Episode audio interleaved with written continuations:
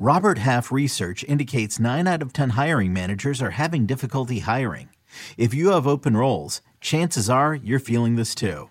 That's why you need Robert Half. Our specialized recruiting professionals engage with our proprietary AI to connect businesses of all sizes with highly skilled talent in finance and accounting, technology, marketing and creative, legal, and administrative and customer support. At Robert Half, we know talent. Visit RobertHalf.com today. Paramount Plus and the National Park Foundation present A Mountain of Zen. Are you still listening? Good. Take a deep breath. You needed a break. This Earth Week, you can live stream seven national parks for seven days on Paramount Plus. So, yes, you can literally stream a stream. Paramount Plus, official streaming partner of the National Park Foundation.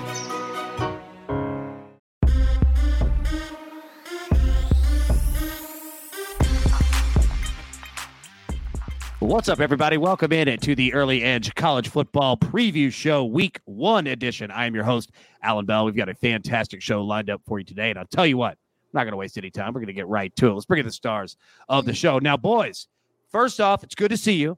Second, no Tom Fornelli today. He's got some moving emergencies. However, our man did take care of us. You know he wouldn't miss it. He sent his picks in, and we'll go through all of those. But before we get into Week One, we got to take a look back at Week Zero.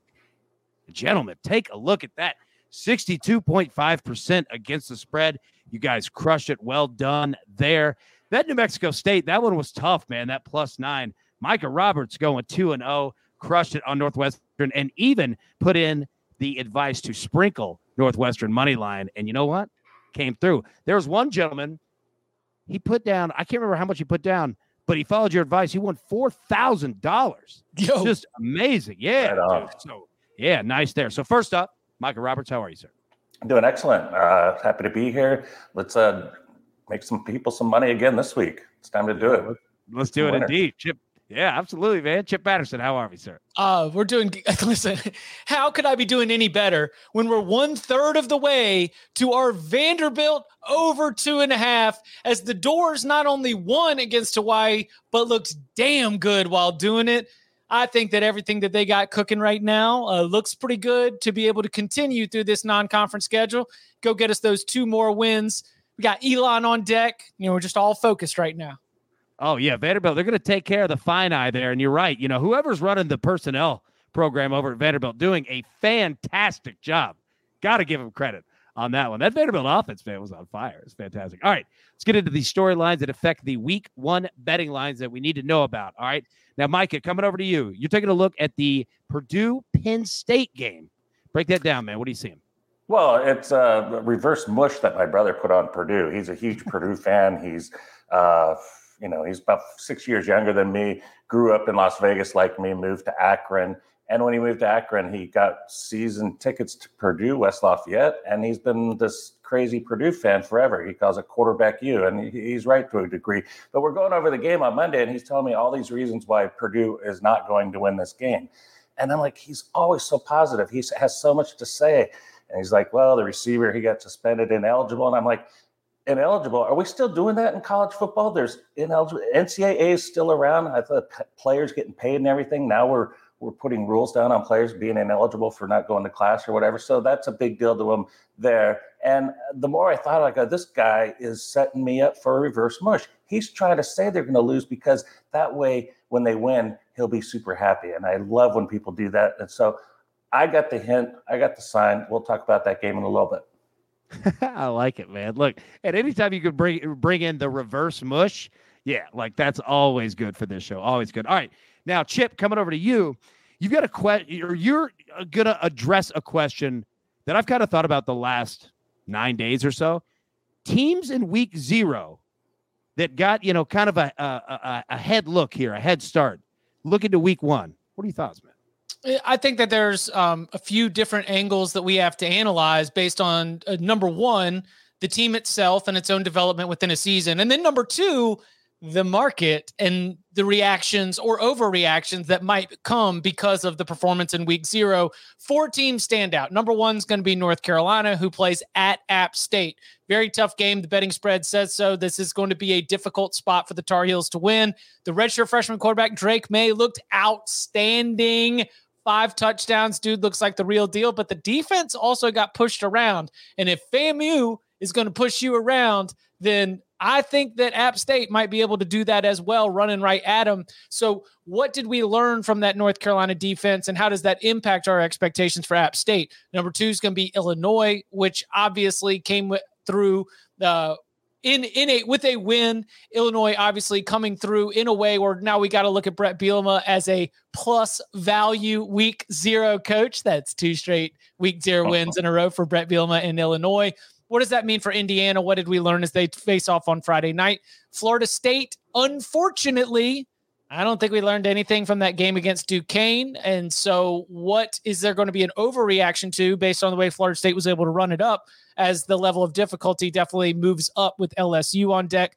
And then finally, a UTEP team that was a great story last year was not very competitive against North Texas. UTEP is going to be the opponent for Brent Venables' debut as Oklahoma's head coach. What can we learn from that UTEP game that can help us as the Sooners have a big spread there?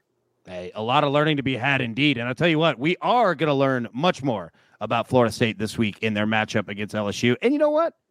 Learn a bit a little bit about LSU as well. Now, let me say this. We don't have that game as one of our large games, but just off the top of your head, LSU what? Minus three, I believe, is the spread right now.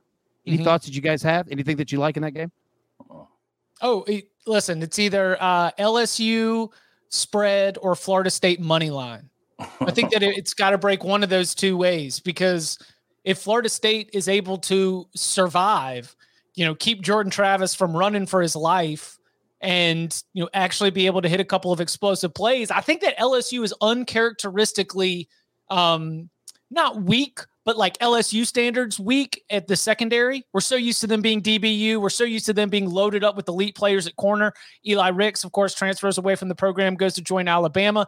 I think that that group is a little bit of a step back, and Florida State has some dudes at wide receiver. But I go back to my initial statement. If Jordan Travis is running for his life, Florida State cannot take advantage of that edge that I think they have in the passing game with one on one battles. I like Florida State's defense. No idea what LSU is going to look like offensively either you take LSU and you lay the points, they win by one, two touchdowns, or you take Florida State money line for a little plus value and hope that they can pull the upset.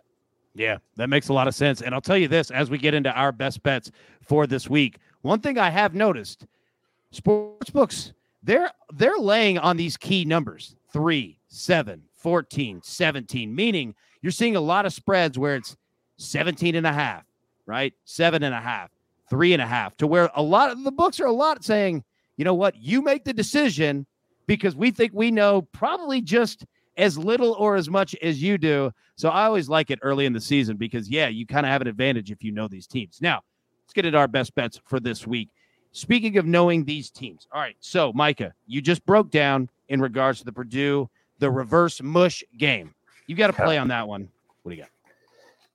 Yeah, I'm going with Purdue, and I, most of it comes down as just the better quarterbacking, and we've kind of seen um, this with last year. Sean Clifford not very good at all. Didn't make good, good decisions. The pass blocking was terrible. Maybe the the new running back is going to be the key for them.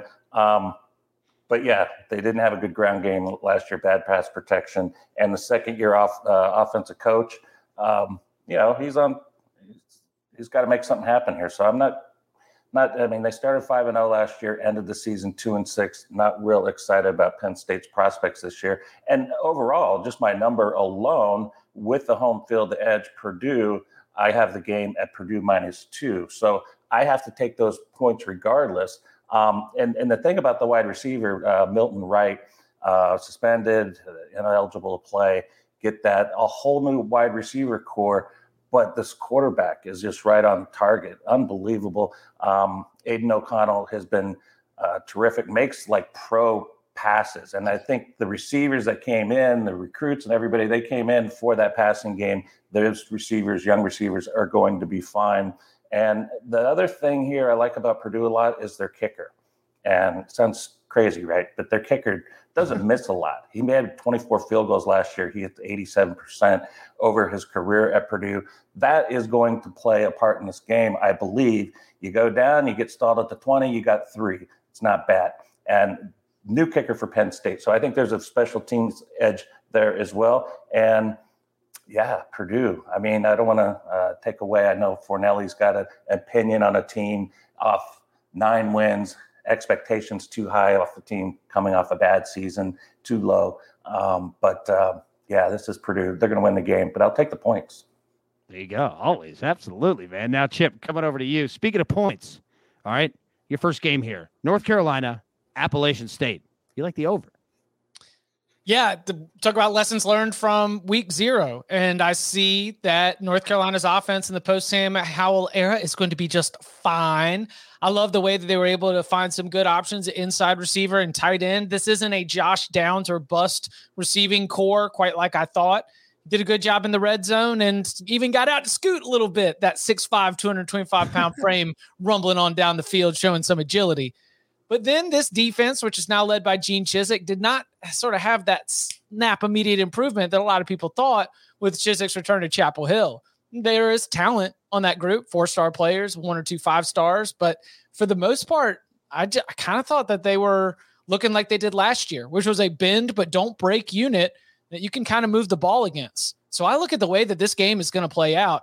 I think that then App State's got like Camerun Peoples is uh their their starting running back. But I mean Marshall's another good one. They got like three or four running backs that are all really really good. They share the wealth. They got a big offensive line, real physical, nasty group. I think that App State is going to be able to move the ball on the ground, run right at this North Carolina defense. And then I think that App State just is not going to have enough answers for everything that Drake Maye brings. This thing is going to be back and forth. It is going to play out a little bit similar to the way that we've seen. Uh, I don't know if you like. Of course, you're not going to think about this as as frequently as I have, but when North Carolina and Wake Forest have played recently, the results are like 45, 42, 50 something, 40 something. Like it is a back and forth kind of game where it comes down to who makes a mistake, who steals a possession, you know, what happens in that third, fourth quarter to determine the winner. I have zero confidence in who ends up winning because it's going to come down to one of those mistakes that I just talked about. But what I have a lot of confidence in is the kind of game that App State and UNC are set to play based on the matchup, and it's a high scoring one. So I love this over. There we go. And let me say this: I, I, I know I can speak for Micah as well as myself. All we do is thinking about North Carolina and Wake Forest. I mean, that's every day. so no, I love it. All right, Micah, coming back to you, man. Your next play, going over to Illinois at Indiana. You like Illinois plus three, man? What do you see? Well, I know what Illinois is. I mean, I saw him play. I saw him, the new quarterback, Tommy DeVito. I saw him have a masterful game, manage the game so well. Didn't go for the big ones, but just short passes here and there 27 of 37, almost 200 yards passing, two touchdowns. That was my first question I needed answered. And he played well. And albeit Wyoming may not be of the caliber of Indiana, um, I know more about this team. I know Chase Brown scored three touchdowns last week and couldn't be stopped 151 yards. I know the offensive line played well. Everybody played well in that game, and it was just completely managed with good defense, but also by controlling the clock. And Illinois did a, fantastic job with that, and I was pleased with that. With Indiana, I mean, I I have so many question marks, and I don't know. I mean, if if they win the game, I would be highly surprised with the quarterback. I don't even know who's going to start at quarterback. Uh, only 12 starters return, three offensive linemen. Um, horrible year last year. Michael Penix is starting now for Washington. I mean, he bailed on the team, saw what was there. So I just think this is a, a the talent level. It's back to the old days of Indiana being the bottom of the uh, the Big Ten, and uh, it's going to be a long year. I think it's going to be a long year for him. Um, you know, I don't wish that on anyway. But for my bet here, you're telling me I'm going to get points for a team that I know is better already. I'll take it every time. Yeah, like I'll be honest with you, man. Like I was kind of surprised seeing that spread that it, plus three. Like it, we're, we're really we're ranking Indiana uh, that good. I know it's on the road for Illinois, but yeah, I'm with you on yeah. that one. All right, Chip, coming back over to you. South Florida versus number 25 BYU, an interesting game. South Florida, a 12 point underdog. You like the Bulls here, man? USF's quarterback It's a former Baylor quarterback named Gary Bohanon. And I think that Bohanon's a little bit of a plus value player at the position. Man, this Bulls team, it has been bad. Last two seasons, both under Jeff Scott, former offensive coordinator for Clemson, three wins total. Two seasons, three wins. The game is at home. BYU coming in with that little number beside their name. Very, very good team. Excited about what Kalani, Kalani Sitake is going to roll out there, especially after exceeding expectations last season, sort of in that post, you know, you, you lose Zach Wilson, what's going to happen? Jaren Hall's very good.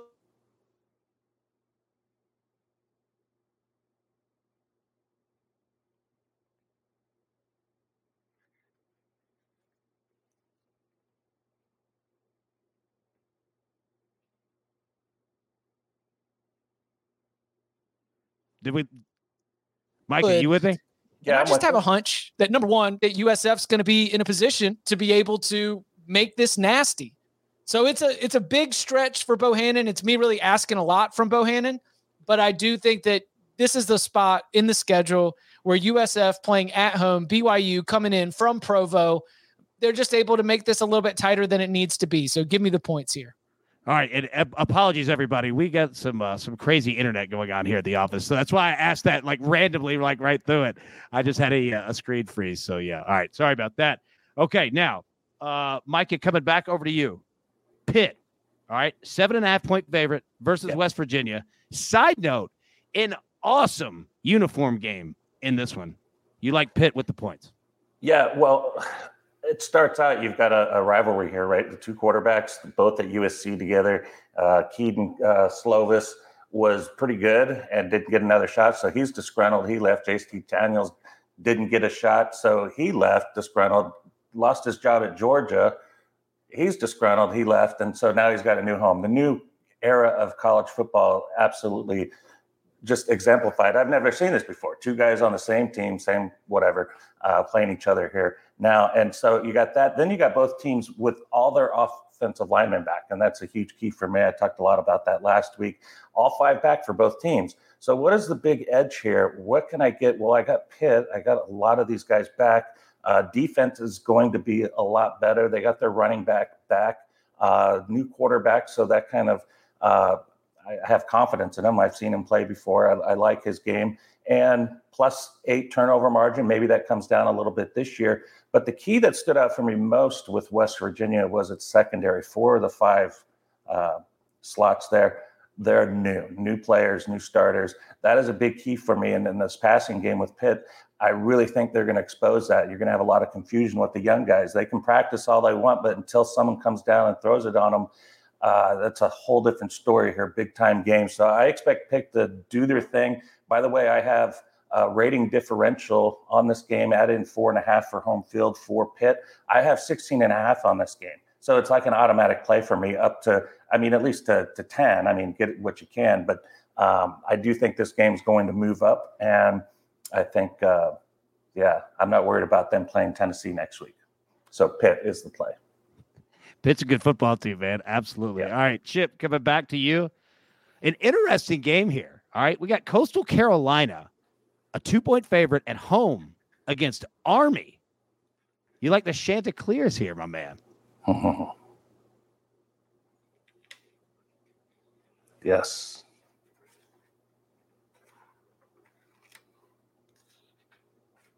You're just not going to have them lose at home with Army in town. I think it's one of the most interesting games in terms of looking at offenses. You know, the Coastal Carolina offense is clearly one of the most creative that you're going to find. Grayson McCall does a great job of leading that group. And Army, I mean, who's not a sucker for the triple option? But mm. ultimately, Coastal Carolina's defense, I think, is going to be able to come up with enough stops, and we're going to see enough efficiency from the Chanticleers that they're they're not going to lose this game. Again, I I feel very confident that Coastal Carolina is not going to let Army come in on their season opener and win at home. Anything under a field goal, I like Coastal. There we go. There we go. You know what? That should be another T-shirt right there. Anything under a field goal, I like Coastal. That's the way to go with it. All right, getting into our plays on the big six games of the week.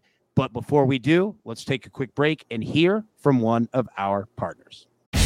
The baseball season is in full swing, which means you need to listen to Fantasy Baseball Today, part of the CBS Sports Podcast Network. Join Scott White, Chris Towers, and me, Frank Stampfl, every weekday as we recap every player from every game. We'll talk waiver wire ads, drops, players to trade for, prospects who could make an impact, and everything in between. Make sure to download and follow on Apple Podcasts, Spotify, the Odyssey app, and everywhere else podcasts are found.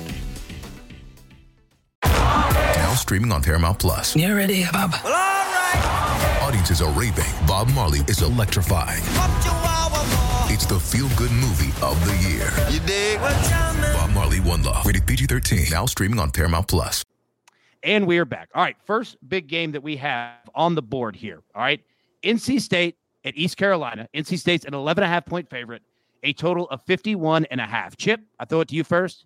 What do you like in this game? And let me say this. We're going to put our leans plays on here. If it's an official pick, I will let everybody know in the audience that it is. No official picks on this game. But where do you lean, Chip? What do you like? I, I lean NC State in the points, um, and a lot of that comes down to the idea that the strongest unit of the four in this game is NC State's defense.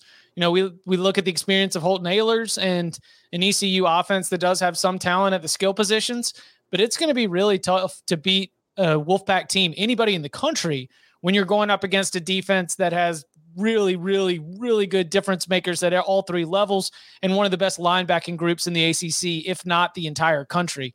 So, you know, you you start to look at the other side. The does um, ECU's defense have some answers for NC State? Which, by the way, like Devin, this is why I'm not super confident about it. Devin Leary is an elite quarterback, ACC preseason player of the year, 35 touchdowns, five interceptions last year. Amazing on third down, amazing in the red zone, does everything that you want to do. But the NC State offense as a whole is not as dominant as the hype and excitement that we have about the quarterback. And it isn't a personnel issue. We've got NFL players on the offensive line. We've got some pretty good skill position players like Devin Carter, like Thayer Thomas. It comes down to just the way they handle their business. They're a little bit conservative. They run a lot on first down. They allow their defense to lead the way, and you do just enough instead of getting out there slinging it and making some mistakes. And I think that because NC State might go into this game trying to avoid mistakes rather than trying to, you know, take advantage of a uh, big talent advantage and blow them out of the water, I wouldn't take NC State and lay the points because I think there's a chance for a backdoor cover or this getting tight at the end but I do think NC State's two touchdowns better. So my lean is the points. Yep. I, I think I agree completely. Micah, I think that you do as well. What are your thoughts there? Yeah, I have a differential of uh, give four points to East Carolina. That's the full home home field edge. Um, and that's usually not the case when they're playing somebody better. Maybe you can drop it down to two, but just saying it's four, the differential is 16. So laying uh, this price seems cheap to me. And I'm, I'm going to look at this game a little more uh, see if I can get something uh, cheaper on it. Uh, but still, it looks like a good side. You got 17 starters returning for them, nine on defense, as mentioned by Chip. Uh, and the quarterback has been amazing. Uh, last season, 30, what do you have? 35 touchdowns, five interceptions. That's pretty good. Plus six turnover margin on the year. Uh, just play. They know each other. Everybody's in sync with each other. The cohesion. And while East Carolina has that too with Mitchell and uh, Ahlers at quarterback, they um, they're just not as talented. And so that's going to be the problem here. And also, we have last year they got fired up for their opener, forty-five nothing in their opener. I'd like to see something like that again. I don't think the Greenville crowd will allow that, but we'll see. we'll see, indeed. All right, next game here we have West Virginia at Pittsburgh. Uh, Chip, you got an official play on this one, man. So I'm gonna let you go first. What do you got? Yeah, it ain't called the backyard shootout, boys. No, no, no, no. It's called the backyard brawl. This thing is decided in the teens and the 20s. This thing is decided at the line of scrimmage. This is a physical battle between these regional and one-time conference rivals. So I I look at it and I immediately am going to be thinking the series that gave us 13 to 9 is not going to allow this thing to get up high scoring. No, no, no, no, no. So we'll be taking the under right here. But there's also X's and O's. There's insider information and intel that could also power this decision, like the fact that we're not going to have Kenny Pickett and we're not going to have Jordan Addison and we're not going to have offensive coordinator Mark Whipple. So before we even get into scheme and game plan and the way that you attack, we're already downgrading that Pitt offense. Now we hear from Pat Narduzzi that he wants to run the ball more. He thought they threw it too much last year. And what does that mean? It means we got a Pitt team with a great defensive line, great defense in general. It's just going to run the ball a lot. Man, that's going to be a lot of unders, baby. So Pitt unders in general, a good starting position. I mean, Tennessee is also a team that you know we'll we'll talk about that next week. But here against West Virginia, a team that I do not view as a incredibly um, dangerous offensive team and with a good defense, especially on the back end themselves. Uh, I just think these are two under teams meeting up in a rivalry that screams under. Yeah, and uh, and as we discussed just a little bit earlier, Micah, you're on Pitt minus seven and a half. Any thoughts that you have in regards to the total there? Uh, Chip makes a lot of sense here. Uh, the defense is very good for Pitt. I'm just, I don't know how uh, resistant that West Virginia will be uh, to the running game or passing game. Yeah, makes sense. Makes sense. All right, next game here. All right, this is a big one. I think this this has potential to be like maybe the most exciting game of maybe not most exciting, like closest back and forth, like just a slugfest here. Cincinnati, Arkansas. Arkansas is a six point favorite, a total of 52. We don't have any official plays on it, but we do have leans. Micah, I'm going to throw it right back at you. You kind of like Cincy plus six, huh?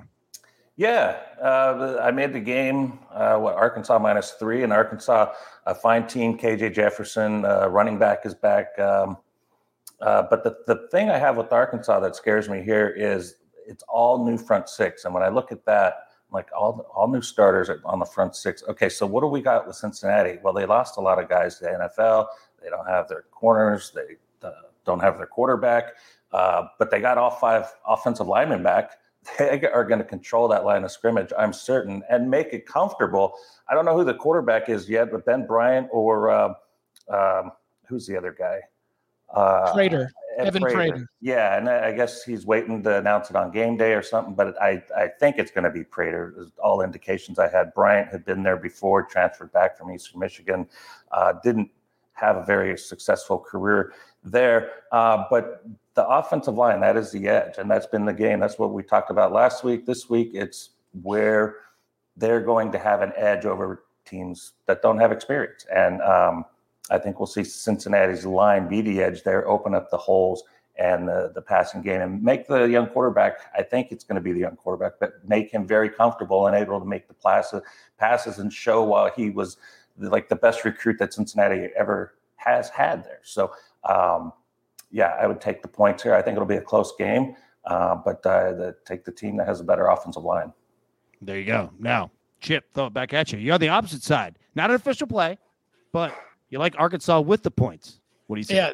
There's, I mean, but zero confidence. This is the game that I'm the most excited about. Like to your point, AB, like I think I learned so much about both these teams. I will learn important facts that will help me with Cincinnati as they go through the rest of their schedule. I mean, Cincinnati doesn't lose the amount of NFL draft picks that it did and bounce back often. I mean, that that it was a almost historic haul for the Bearcats in the NFL draft. And they're not exactly a plug and play, though Luke Fickell has done a good job recruiting. My lean is Arkansas, and my lean is Arkansas for this specific matchup. Last year, Sauce Gardner and Coby Bryant were two of the best cornerbacks in the entire country, all American caliber cornerbacks. And what do we know about Arkansas offensively? The offensive coordinator is Kendall Briles. He wants to spread you sideline to sideline, and he wants to find the open space. He wants to find the one on one matchup that you're going to be able to take advantage of. And KJ Jefferson, another year of experience within that system, I expect even more mastery there. Like, yes, they lose a ton with Treylon Burks being gone, but I still think the system and the quarterback sets up that they're going to be able to take advantage of a Cincinnati secondary that will really wish it had its two NFL caliber cornerbacks to go up against a passing attack that challenges uh, a secondary for one on one opportunities. Uh, so lean is Arkansas, but I, I, say that again, it is it is not at all not an official play, and also not one that I would even recommend that you or you or any of us would go and bet because there is no edge that I see whatsoever. We've got too much to learn about both these teams. Yeah, it's going to be a fun game, and, and, you know, to your point in regards to the Arkansas wide receivers, I listened to uh, uh, Josh Pate of uh, twenty four seven Sports uh, break down exactly that. And he spoke with Pittman. And, you know, Pittman had said, look, we kind of thought the same thing, like losing Treylon Burks to the NFL, kind of a big part of our offense. But then, you know, Pittman said, I started to see that we've got some guys. We've got some guys. We've got some guys. Like he, he literally said, you know, told Josh that this had gone from a, a question mark positional group to this is actually going to be a strength once again for us, just with different names and different dudes. So there you go. Makes complete sense. All right. Our next game here Utah at Florida. All right. Utah's a three point favorite at the swamp, a total of 51. Chip, I'm going to throw it back to you because you do have an official play on this game. I won't even give it out. What do you got, man? You let it rip. I'm going to go with the over. Um, if there's, if Florida wins this game, I don't think it's because the defense was able to get a lot of stops. I think that Florida defensively is not elite right now. Um, it was a group that was not good last year. Obviously, as Dan Mullen got rid of Todd Grantham even before he was fired himself before the end of the season. And, you know, you've got, you know, Dexter's awesome. And I can single out a couple of individuals that would start for other SEC teams. But the whole Florida defense doesn't have that status where you would walk onto other SEC teams and immediately be a starter. And we know that Utah has an awesome offense, and Cam Rising is a great uh, quarterback. Tavion Thomas is a very good running back. Like this Utah team, uh, basically ever since Andy Ludwig got there, has been really, really dynamic offensively. Like it's not just the hand it to Devontae Booker 35 times and play good defense, win 24 21 that we used to see. I mean, this is a really, really good Utah offense. So if Florida is going to be you know, in this game. And if it's going to be as tight as the point spread suggests, it's because Anthony Richardson has uh, really started to hit on some big plays against this Utah defense that's normally very stingy. And will Utah have any impact? Everyone's talking about Utah going from the elevation change, Salt Lake City down to the swamp, all the humidity. Kyle Whittingham, he's got him inside throwing water on the grass and turning up the heat, yada, yada, yada. You know what it's going to lead to? It's going to lead to busted coverage. It's going to lead to big plays. It's going to lead to touchdowns. So give me the over in Utah, Florida. There we go. Now, Micah, I throw it to you. Yeah. Same game. And look, I kind of feel the same way you do. I think my heart says bet Utah at three. But you know what? I don't know what the hell's going to happen in this game. And I think you kind of feel the same way. What are your thoughts, Ben? Yeah, but I kind of lean towards Florida. I love the coach, Billy Napier. Uh, fell in love with his style of play with Louisiana. And last year, I thought they did a good job despite not quite having the talent that we expected of them in the past. The problem was turnovers, minus nine turnover margin. That was horrible. but they held serve at home. The only games they lost were to Georgia and Alabama, who played in the national championship game. So you know, holding serve at home was important, and they did that. And I like their balance. Both these teams actually, both over 200 yards each on rushing and passing offensively. That's going to be fun to watch. I, I think, yeah, it'll probably be a, a high scoring game. Maybe not quite the Rose Bowl 48 45 that Utah lost to, but a fun game to watch and a fun game to learn. We got 14 starters back from Utah. We got 12 starters back for uh, Florida. Maybe the depth of Florida isn't quite where it should be uh, right now for a team trying to get into that direction, running for an SEC title. But I, I see something there, and there's just something about n- nothing against Whittingham. It's just Napier. I, I, I see him bringing back some of the uh, I don't know the the swagger, the cockiness of the Florida Gators of the past, and um, I like that. There we go. There we go. And you know what? I think you said it best. Like there's going to be a lot of games that we learn about teams, and it's not going to be, you know, you learn about it for the entire year. It is still the first game of the season, right? So, you know, don't take these as concrete of this is exactly who that team is, but at least, especially early on. And Micah, you brought up an excellent point last week as well.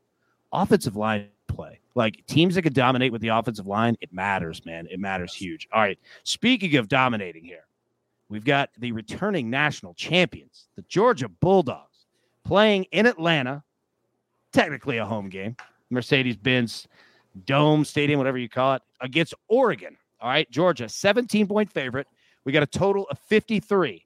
Now, Chip, I'm going to throw it to you first again because another official play that you have on the board. You're taking Georgia by the 17. Line too little. Hey, Bo, Bo Nix has zero wins against Georgia's defense, and Bo Nix going to have zero wins against Georgia's defense playing for Oregon. I mean, this is line too little.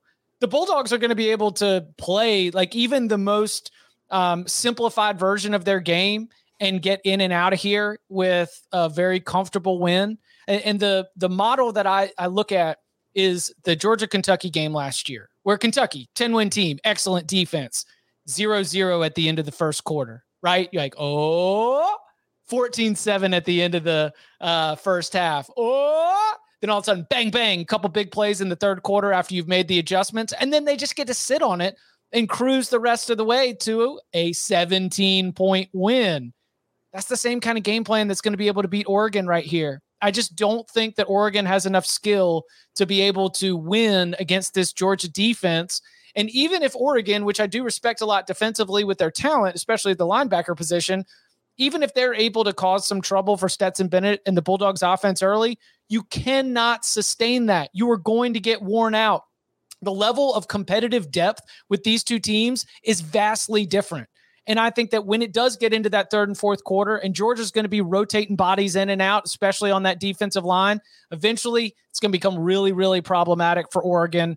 Um, yeah, I just I think that you just take Georgia and you you don't look back. It, it, might be a little bit of a sweat down near the end where you're rooting against Bo Nix, throwing short little passes against soft coverage. You know, you're down 21 or something, and you're like. But I'm I am ultimately going to trust that, especially in Atlanta, this is going to be a coronation game. And that while the little numbers beside their names say this should be competitive, the reality is it's not. Yeah, you know, I've got a feeling that it. I think that this this game could look a lot like Utah Oregon last year, right? To where you look and you saw that Utah was just physically stronger, right? Mm-hmm. Like I mm-hmm. mean, they just went in and just had their game plan, dominated front to back, and said, you can't play our style of football. It's not going to happen. Good luck. Whether you offensively or defensively, we're just tougher than you. We're better than you. Good luck at it. I, I think that that could be, uh, you know, a, a mirror image of what that game was. Now, Micah, coming over to you. This kind of plays into it as well. Not an official play, but you go with the under here in this game. Break it down. Yeah, I'm, I'm excited to watch it just from the uh, you know, co- assistant coach and the coach, Kirby Smart and Dan Lanning going at it. Is it going to be one of those games where he knows what I like to do, so I'm going to do this, but he knows that I know that I know, so I'm going to do this, so I'm going to do it differently. Do we get into anything like that where they're trying to read each other and what they do? And the defense is, I mean, Oregon secondary's got some uh, problems. That's going to be an issue to look at here. There might be something to Bennett pick on, uh, but I do think the defenses are going to be good here. And this is even with Georgia only returning three starters. They're just loaded. Most of the guys that are replacing their sophomores and juniors and seniors. Um, so they're not like, you know, freshmen or somebody coming in with no experience. They've got playing time with that defense. Um, yeah, it's uh, 16 stars. We got five offensive linemen for Oregon. That's a big deal. One of seven teams in the nation with all five returning. So that could be something that maybe help Bo Nix uh, get some protection. Um, and that is a pretty big thing to have on his shoulder forever. Can't beat Georgia. So this is another positive uh, with them. Uh, a lot of d- different players, but Oregon was plus eight in the turnover margin last year. So uh, the secondary is the, the, question there, but I think both the uh, the the front and the defenses will uh, be able to do well, and that that includes the offensive line against uh, Oregon's offensive line against the defense. So I, I, think it's going to be a defensive game. Under to me looks the most attractive out of taking either side, um, which actually the rating was ten points different with no home home field. So even with that much of a difference, I'm skeptical of taking Oregon in this spot. Yeah, you know, and the interesting part, in speaking in terms of totals, that it was difficult because Georgia's defense would put up more points than the opposing offense would last year. Like that's what made it so incredibly hard because you would look at it and you say, dude, this other team's not going to score. Like I'm going to ride the under, ride the under, ride the under. And then you look up Georgia's defense has two touchdowns and is getting them the ball at like the other team's eight. You know what I mean? It's like it was just so frustrating. But in this one, you know, if their defense, which I don't think it's going to be exactly what it was, like, it's going to be good. Don't get me wrong.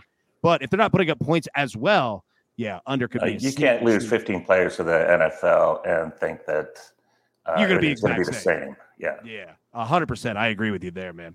Um, all right. Last big game. And then we're going to put up the rundown of all of our best bets, plus including Big Tom Fornelli's as well. So, last one here Notre Dame at Ohio State.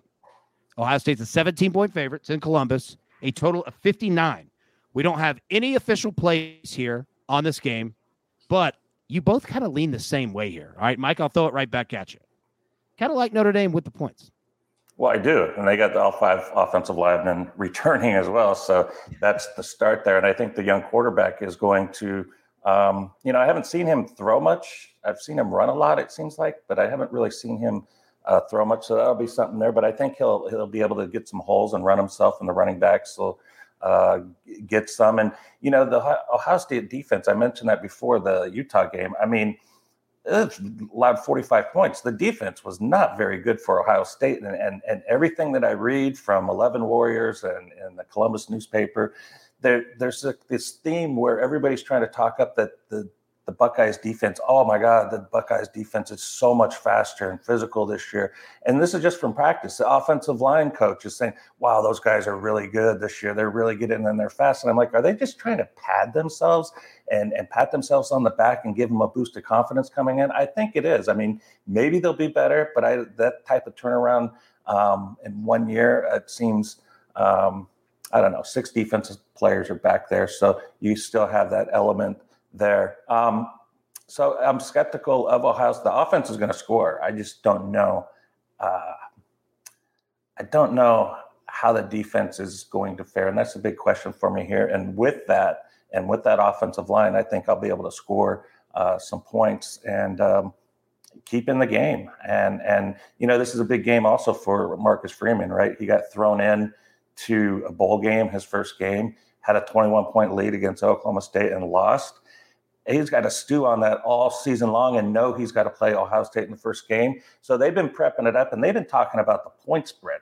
I don't remember a team so openly talking about the point spread as Notre Dame has in this game.